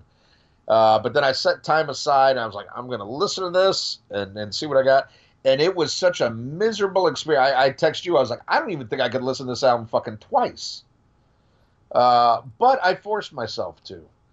And on some stuff, my opinion did change, and and, and some I didn't. But uh, yeah, th- this is definitely a hard genre for me. The, the the progressive shit and the you know like power. I mean, not that this is power, but but, but both these genres I kind of see the same because I just see a sea of virgins uh, who are who are into this shit. I, I don't know. It, it escapes me. This boat has set sailed without me. Well, uh, like Tony Montana said to Manolo when Manolo got a chubby when he first saw Tony Montana's sister. Hey, she not for you, man. fly, pelican, fly. Come here. I told me. you. I told you to tell him you was a, a sanitarium, not sanitation. How you gonna get a skull like that eating pineapple? ah, the TV version. Yes. And I'm sorry. I'm sorry I like this. I wish I didn't, for obvious reasons. and, and I, I, will say, I'm still not willing uh, to fully give up on this band yet. It's probably going to be some time though before I give it another shot. But I think what I'm going to do is I think I'm going to get more acquainted uh, with the later day material because I really like that one. You know, it's one of I think came out in 2013, and they put out some shit since then. But I think I'm going to get back into that. Try to get myself a little bit more into this band before I go back and revisit the past. Uh, but there, there, there's certain things that that I do respect. I do have some nice things to say about this band, and I got a lot of shit things to say too. Um, but you know, it it wasn't. You know, like some albums you just like, I hate it. I hate everything about it. And then there's times where you're just like, man, this just ain't my bag, and and, and it's it's more like that than you know I I'm not I'm not gonna outright trash the band, but you know, not not my favorite album. no, that's cool. Well, you know, um, why don't you take track one, the title track, no exit. Okay, no exit, which you know, it's it's no song. Yeah, it's an intro. It, it, it, it's a fucking intro, but as soon as it starts, and I heard those vocals, I was like, oh dear. Oh, I, I just right away. It's like somebody opened up a dam, and here came a sea of fucking angry, pimply faced virgins who have never kissed a girl just coming at me. I hear those vocals. I was like, oh god. Oh, I'm like, oh. And, and, that's what I was worried about with this album. I was worried that it was going to be too much, you know, heady shit and not enough below the belt. You know, I like, you know, some it's got to have I don't know. Uh, like like not every song has got to be like suck me, fuck me, you know. But it's got to have some kind of fucking, you know, either you got a groove or something, or it, just something that makes you tingle, you know. And and this just seemed like this is, you know, right off the bat, this is coming from some kid who just sits in his room, doesn't have a lot of friends, and you know, plays Dungeons and Dragons. You know, I I, I don't know. I don't know. Imagine, Ian, and I'm not saying this as a dig, right. but imagine if you never heard of a band called Rush and somebody asked us to review Caress of Steel for the first time, and you heard it like recently for the first time. I think you'd have the same reaction. Oh yeah, oh, that, that's still to this day uh, one of. I, I don't hate the album, but it, it's I, I never listened to that album. But you would have had the same reaction with Geddy Lee, is what I'm meaning to say. Oh, oh, oh, vocal wise? Yeah. Yeah, I, I, I mean, could be, could be, because, you know, I, when I came in, his voice had definitely dropped. As far as Geddy Lee's voice ever going to drop, yeah. Uh, and, and, again, this is something that I would probably like more if I grew up with it, like if I had more of a history. But you know, being you know oh, forty, yeah. being being forty four and hearing it for the first time, uh, yeah, it, it, it, it was a little rough because there's definitely albums that I, that I admit, you know, I I love it because of the history, because where it takes me, uh, you know, is probably greater than the album itself.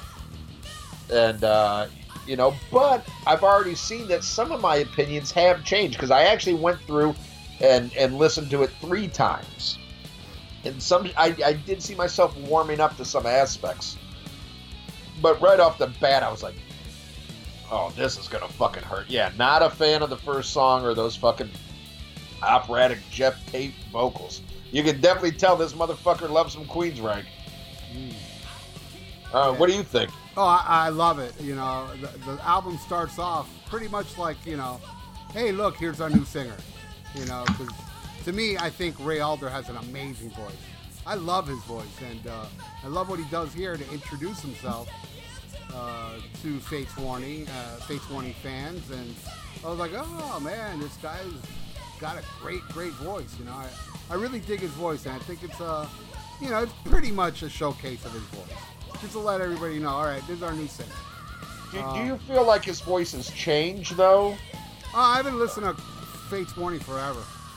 Uh, so you, so you're not fami- you're not familiar with any of the newer albums? No, I'm not. Unfortunately, no. Uh, no, I was I, I was just curious because I, I gotta think he's at least like a little deeper or something because that's something when I put that one on the the newer one that I liked.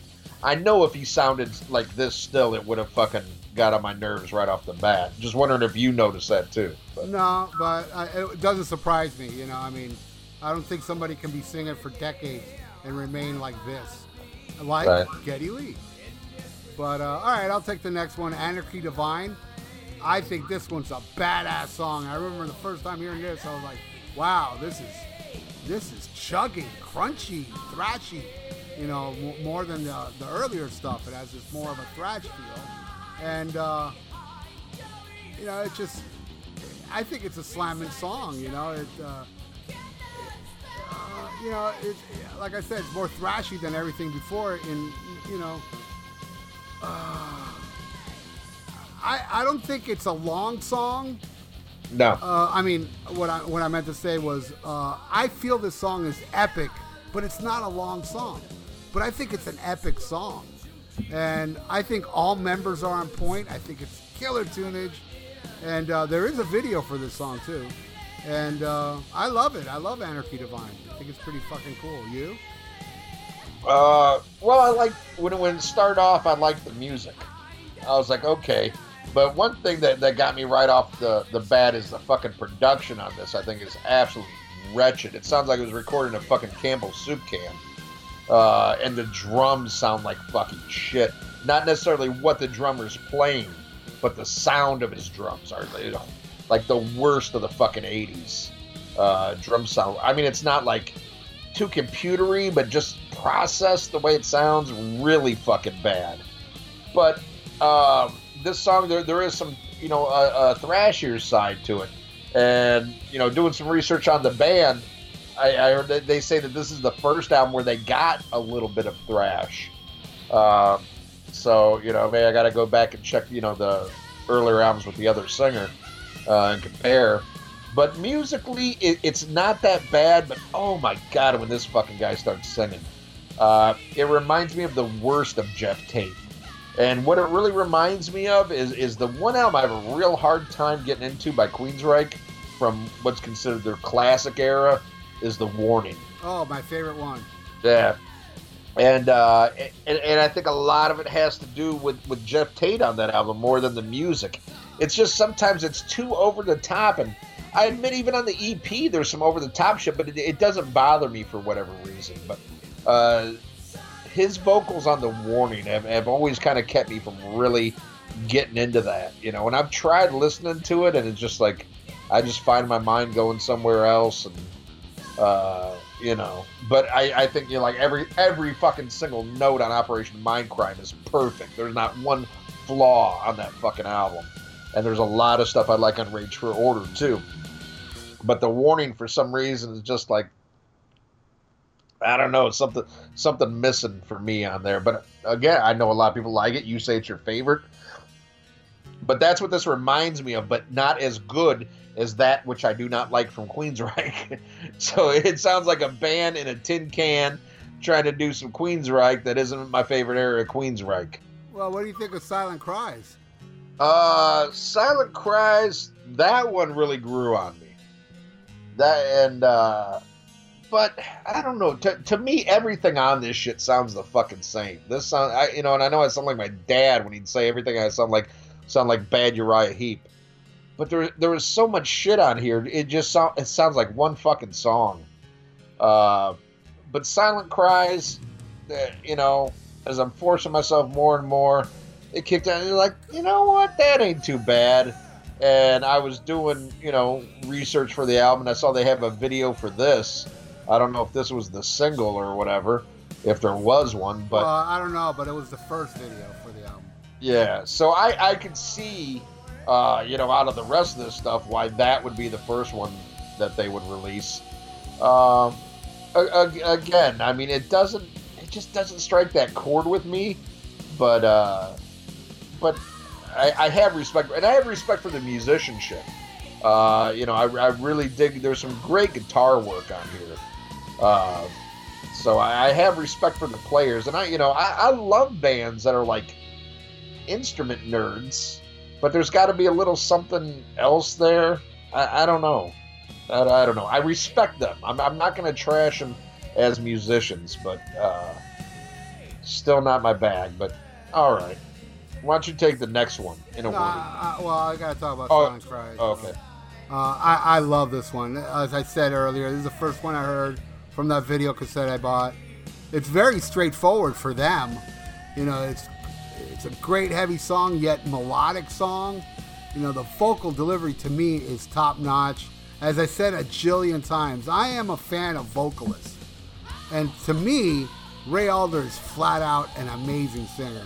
He hits those notes, uh, you know, we all uh, we all can do those notes if we get kicked in the nuts. And uh, great sh- shredding middle section.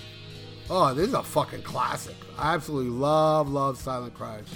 All right, uh, in a word,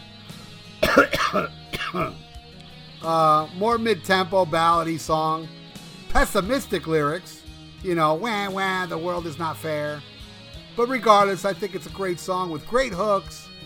Uh, but this should have not faded out like it did at the end. It kind of was like anticlimactic. You know, it would have been more climactic if they just let it go a little longer. Uh, I think that's the only thing that bothers me about the song because I'm like into this song and all of a sudden it started fading away. I'm like, hey, hey, hey, hey, where are you going? You know, I'm not done. I'm not done enjoying this. So that's the only thing I can say bad about the song. But I really dig this song. Just hate how they faded it out. What do you think? in a word, eh, uh, again, this is one a little less obnoxious as when I first heard it, but again, it's it's all it's all kind of the same to me. Uh, yeah, it is a little bit more mid tempo, um, but I, I'm I'm just not on board. Again, not you know, it, it's it's not offensive. It's just not exciting. So really doesn't do that much for me. How about Shades of Heavenly Death? All right, now this one is the one that uh, grew on me the most. Uh, you know, and, and and I'm still hard pressed to say, oh yeah, you know, but uh, I will say if I had to listen to any song off this album and, and get the least uh, pissed off, it would be this one.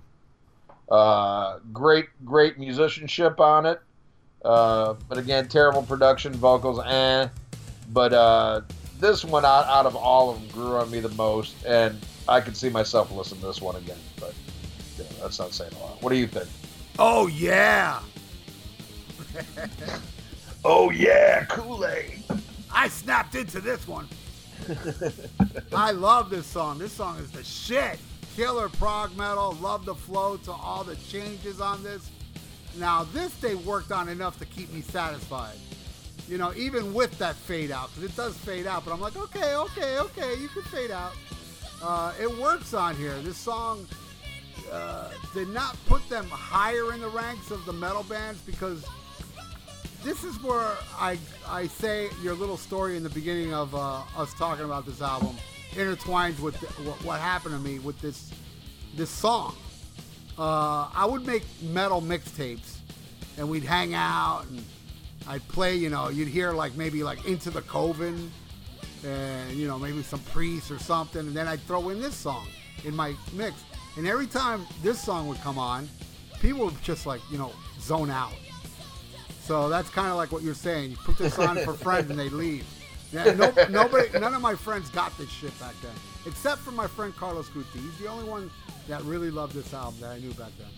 But uh, yeah, people would zone out. So um, yeah, so I don't know. you know, like you know, uh, when this song's done and, I, and probably the Sentinel will come on, people will go, "All right," you know. It's like, Right. you know, but whatever, you know. Um, uh, you know, but I don't zone out with this song. I am in the zone. I absolutely love this, and I consider this technically, and I'll explain why. But I consider this technically the best song on this album. But there's something I like even more than this, but it's not a song. And it's coming up when you flip it over to the long opus that's like, uh, how long is it? 70, 73 minutes long? Uh, it's a small eternity, but time wise, it's 21 minutes and 58 seconds. Yeah, 21 minutes and 58 seconds of fucking greatness. Uh, but I do understand why uh, why they made this one song. You know, uh, I mean, I don't understand. I, I, they they should have split it up. You know, you know, like when the Beatles did that shit on on side two. You know, it does have that common thread, but you know, each each chapter has its own identity. Like me, Mr. Mustard, came into the bathroom window.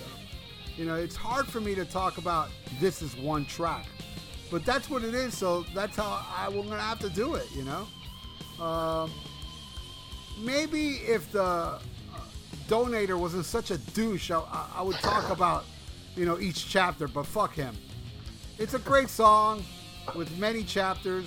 Usually songs this long with chapters, I get zoned out but not this, this one. You know, I love the metal. I love the acoustic session, the section. I love the piano part, the amazing vocals, and of course the riffage. And my favorite chapter uh, in this uh, opus is Quietus, but Ivory Tower is pretty fucking badass too. Uh, but I think they're all amazing, and I actually love uh, I love this. I think it's a great. You know, it's kind of like I like uh, 2112 side one. You know, I don't zone out, and I, I I get the same vibe with this. What do you think of this one? I, I don't ever want to hear this fucking song again. Jesus Christ, this this thing just went on for a fucking eternity. You know, I'm really Uh, upset with you now, Ian, Okay. because I uh, wish I can agree with you because of the goddamn donators. And, and I feel bad for the guy because I know he really likes this, but oh my god. Well, I have less respect for you now. Okay. uh, yeah, uh, you know, this, this sounds like it was written by a Rush fan that only heard Caress of Steel. Uh, because those those two real longs was it Necromancer and uh, what's the other one on Caress of Steel? Fountain. Of, Yeah, yeah, Fountain of Lamneth or, or whatever. Uh, those are ones that, that, that are still a hard listen to me. Man, Necromancer's a fucking masterpiece. Yeah, I, I don't know, man. I I mean, I I respect the musicianship. I I don't hate them, but it's one of those that's always been uh, my least played. Uh, well, I should say least played because you know, but I'm saying of the '70s albums. Of the '70s albums, it's definitely my least favorite. Even though there's shit I love on there, like you know, Lakeside Park and Bastille Day. Fuck, I even like I'm going bald. Uh, you, you know, but those other ones just like oh man, it just seems to go on forever. Where 2112, I, I mean, I, uh, you know, like Operation Mindcrime. There's not one second I would change, take away from 2112. 2112 is the goddamn greatest Rush album ever, and whoever disagrees, well, that's cool. Oh, I love that shit. Ooh, do I love But, it. but this, this here, oh man, uh, it just seems so, so overthought and uh, I don't know, just fucking nerdy. I, I, I just, I, I feel like ogre and everybody like nerds. Like Jesus Christ, get it over with already. It's not that fucking interesting. Uh, you know, it, it's very ambitious to to take on a song this long, so I have respect for that. And you know, Hey, I, I you know, you should have a lot of respect for me because I got pussy while liking this. whoo boy, That's I, a lot of, you got a lot of respect there, bro.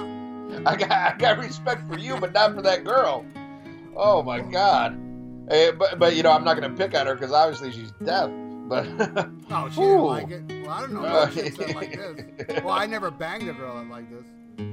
but uh, eh, you know the the thing is you have to. You know, my you you got to maintain that it, it it can't feel like it's 21 minutes. You know, it's it's like the long songs on uh, uh, on animals. You know, like dogs and pigs and stuff. Doesn't lose me for one second. It doesn't feel like it's that long. In fact, you don't want it to end. Even if you want to hear the next song, you're like, oh God, this could go on forever. And I feel that way about 2112. And there's even a Dream Theater song uh, that I really love. I think it's Change of Seasons. Oh, fucking amazing song. Oh, I love that song, and and my absolute favorite song that I've ever heard by Dream Theater uh, is like 17 minute song and uh, Nightmare to Remember. Yeah, great tip. Oh my God, do I love that song! Uh, but again, it's one of those where I, I'm I'm on the journey, like you know, and I, I love every part. But this is one where I keep like, oh, maybe the next one will get me. Maybe maybe it'll pick up. Maybe something. But it's just like, oh man! And and this is what even though I did repeated listens to this album, I, I got to say I think I only made it through this in its entirety once because I'm just so like, oh god, please end, please end, you know. And I, I'd even hit my phone, like how, oh fuck, I'm only 11 minutes in. Oh my god, you gotta be shitting me. Uh, I really, you know, mm, man, lo- lost me here. Again, getting some great playing on this, great playing on it, but maybe they should have spent less time practicing their instruments and more time getting laid, and it would have had a little bit more oomph to it. Uh, I, I don't know, man. This just some, this is some fucking, you know, trees walking Lord of the Rings shit to me. I don't fucking get it. I that like that movie bit. too. Oh Lord. I love those trees throwing shit, throwing those rocks. That shit was badass, bro. Alrighty then. I, I just watched The Hobbit for the first time ever. You know, I've owned that box set forever, and I've only saw part one of The Hobbit in the theater, and I absolutely loved it. And then I bought the box, and like, man, people were telling me, dude, it's terrible, it's terrible. So, but then I ended up watching it, and uh, it's not fucking great, but I mean, it's great until the dragon dies. Then after that, it's just Oh, spoil it for me. I'm well. Well, I'll spoil it more, man. That dragon dies very early in part two. So Oh. you got oh. you got like four hours of. I mean, it's cool battle scenes, but it's so exaggerated. You know that cool guy in Lord of the Rings with the long blonde hair, young guy with the with the with the bow and arrow. There's a cool guy in Lord of the Rings. Well, he's cool if you like fucking no exit. oh, okay. My bad. If you get the ivory, you know, gates of dream, you'll you'll see the coolness in them. Whistle nice pickle. Yeah, I understand. I mean, compared to the Lord of the Rings, it is softer than baby shit, but you know, it's not, it's not bad, bro. It's pretty good. Uh, All right, I'll take your word for it. but yeah, I mean, there were there were scenes where you know the guy, there's these there the the hobbits or whatever, not hobbits, but you know the the good guys are in are in these barrels going down like uh you know a river while I'm sorry. I gotta cut you off right now. You know some nerd just slit his wrist because you said good guys. They're not good guys. They're elflings. Oh my god! yeah, dude, put that put that knife away from your wrist, Tim. hey, why are you laughing? He's your buddy, isn't he? Why are you goof? Why are you goofing on him? Hey, he doesn't send me a fruitcake at Christmas, Yeah. but he should. Yeah, know. well, Christmas is coming up.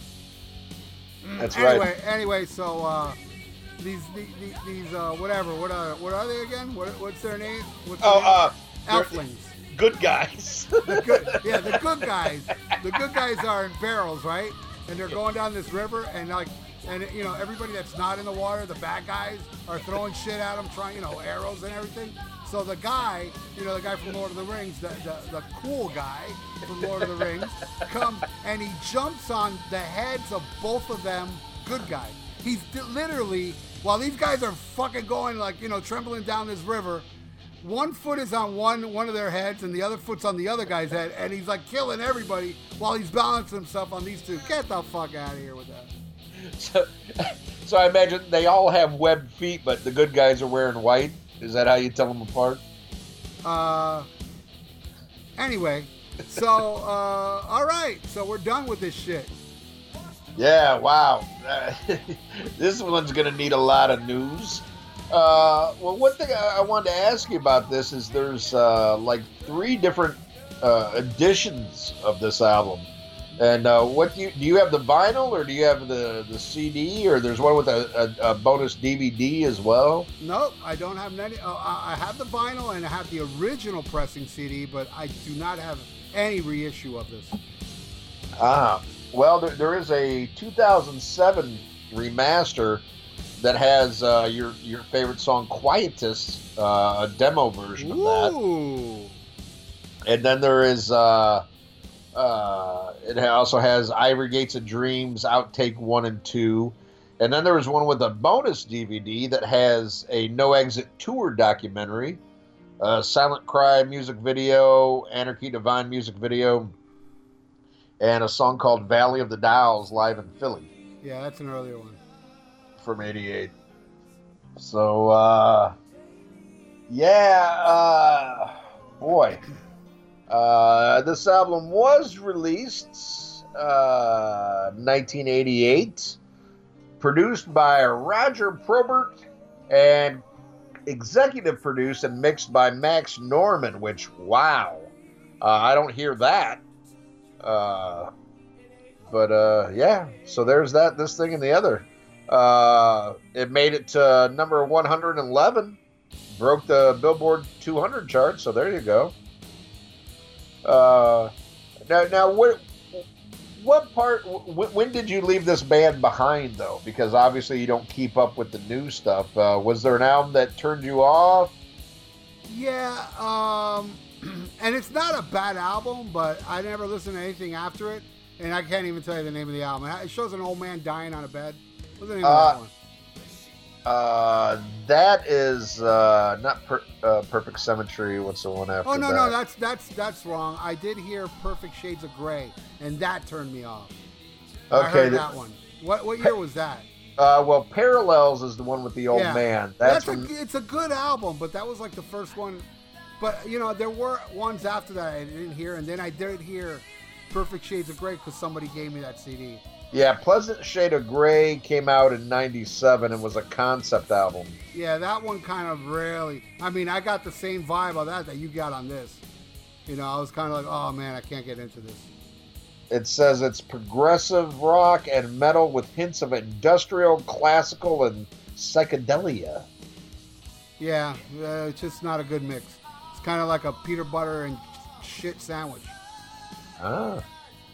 And I believe that was the first one, I believe, with uh, Joey Vera on bass. I And believe also- so, yeah, I believe, yeah, I believe you're right. and also featured Kevin Moore, the original keyboard player from Dream Theater on keyboards. Ah. And, and it was produced by Terry Brown, who produced all the classic uh, Rush albums. There you go. Oh well, you know, I couldn't get into it. I don't know. I, you know, to tell you the truth, I think I only heard it once. I was like, eh, whatever. I still got it.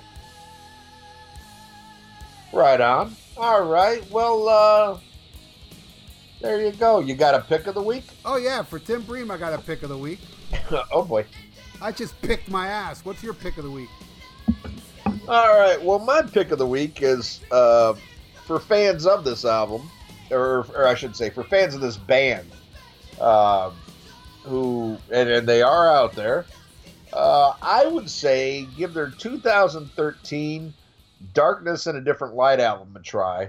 Uh, if if you haven't heard it already, that was one uh, that I put on it, and and I dug. I think I listened to about half of it but I was like, ah, this ain't too fucking bad. And I think that's the one I'm going to go to next. I'm going to listen that all the way through and get familiar with some of the newer stuff and get more into that, and then, then I'll go back. Eh, I used to not like that, but yeah, I did warm up to Bruce Springsteen. Ah, okay. That's dark, darkness on the edge of town. Oh, my bad. Decent album. Uh, but then that also Joey Vera still on that one, and drummer Bobby Jarzombek, You Who used- pronounced it correct. yes, uh, who used to play with Rob Halford in the Halford band. And Uh, uh, Sebastian Bach, a very ugly split there. Yeah, yeah. Oh, oh, really? Between Yeah, Bobby Bob- and Sebastian? yeah, yeah. Oh, well, what happened? I, I don't know, but I, I, I heard something that was a very ugly split. Yeah, but then again, I, you know, I compare Slave to the Grind it is, you know, neck and neck with fucking Cherry Pie for me. You know, Well, then, well, there you go. there you go. I ain't gonna argue with you, dude. I know, I know, I know you're fishing. I know you're fishing, Michael Brandavoid. Almost got it. Almost got you. Ain't gonna Uh, work, brah. Oh shit! All right. Well, you had try. You know, you know, you know why it ain't gonna work. Why's that? Look at the donator. You're fucking awesome. why are you laughing? Why are you Uh, laughing? I'm laughing because now it's time to go to fan of the week. Oh no! and fan of the week this hey, week. Hey, hey, hey! Before you say fan of the week, can I go? Can I leave for a little bit? Sure. Go, right. go, go, PB. All right, do, do your thing. I'm out Uh, of here. All right. Fan of the week this week is Tim Bream. Did you say fan or fag? Oh, I'm still here. Oops. Why are you He- laughing? He's pissing his pants right now. Um, uh, Tim Bream. Uh, Ti- Tim, I got no problem with you. Uh, I understand, though. I gotta admit, I understand why you annoy the shit out of Ralph. Well, you Yeah. better, or, or these coattails you ain't hanging on to anymore. It's kind of like everybody has that thing. Like, like uh, Tim, you annoy the fuck out of uh, Ralph the way, Still, still Fuck this day. yeah, the same way that Phil, Phil, Philip fucking Michael Thomas annoys the shit out of me. Oh, I love that guy. But yeah, because he sucks your ass. You Oh, can't yeah. stand the guy, but he sucks your ass. Mm, nice. but but it's one of those things. But but Philip Michael Thomas, C. Thomas Howell never did shit to Ralph, so Ralph don't give a fuck. Tim, you never did anything to me, so so you're fine by me. But I gotta Ah, admit, you see, no, you see that? but Oh. I, I I see I see why Ralph is annoyed with you because you you did fish Ralph, you were passive aggressive with him, and it, it's just one of those things. He he just don't like you, brother. Uh, but hey, that, that's the thing. It is. You ain't done nothing to me, so I, I don't give a shit. I, I'm fucking Switzerland. I don't give a shit. I thank you for donating, uh, and uh, yeah, I, I got I got nothing against you. But don't wait for no Christmas card from fucking Ralph. But hey, you still got another review coming. You son of a bitch. What the fuck? Another one? yep, another one. Ugh. But uh, be one you like and I hate. This ain't fair. what was the other one? He what was the first Uh, one we did for him? Uh, fuck if I know. What do I care? Fuck. but you got another one coming. We And did. We already did one for him. Yes, Oh. yes, we did. I can't. It escapes me right now. But uh, but appreciate it, dude. Appreciate the money that you donated towards the Rock and Pod Expo. Ralph would appreciate it if you don't go though. Uh, and I appreciate if you don't donate anymore too. Thank you. Uh, but uh, but but thank you. Uh, this expo is gonna be amazing. Uh, I know there's been a lot of drama recently with that, but it don't matter. There's still plenty of people that are gonna be there that Fuck people yeah, want to Ron see and meet. Keel was just added. Hell yeah. and there's gonna be people that you know people want to see too. Uh, it's gonna be awesome, and and I want to stress to the to, to our fans that are going. I was so excited the day we were recording this. Uh, I just found out that uh, Metal Mike Tyler and uh, Scott Stein got a room. Yeah, Finally. Metal Mike is going. That's so Finally. awesome. And I like him because he's straight up and he ain't passive aggressive. And that's one thing I, I want to stress uh, to you other people who are going or on the fence about going. If it's like a money issue, a great way to do it is is to split a room with somebody. I mean, me and Ralph share a room. Uh, now Scott Stein and Mike Tyler got a room, and that's a way to help alleviate some of the cost if that's a concern. Uh, get on the Facebook page, find out who's going, see if anybody, hey, anybody want to go in on a room. I know uh, Matt Wellersdick's going now. I mean, yeah, you probably don't want to, Oh, you know, shit. with Matt Really? Wellersdick. Cool. Yeah, Wellersdick's going to go. But Oh. hey, who knows? You might not care.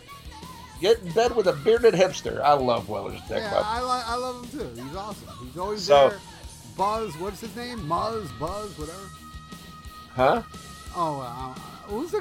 What's his name? Oh, I guess it's Weller's Dick that shows up on on our radio show. Or what's his name on there? Isn't it a different name? Oh, I don't know. Oh, whatever. He doesn't listen to my show. Just yours, because you're cool.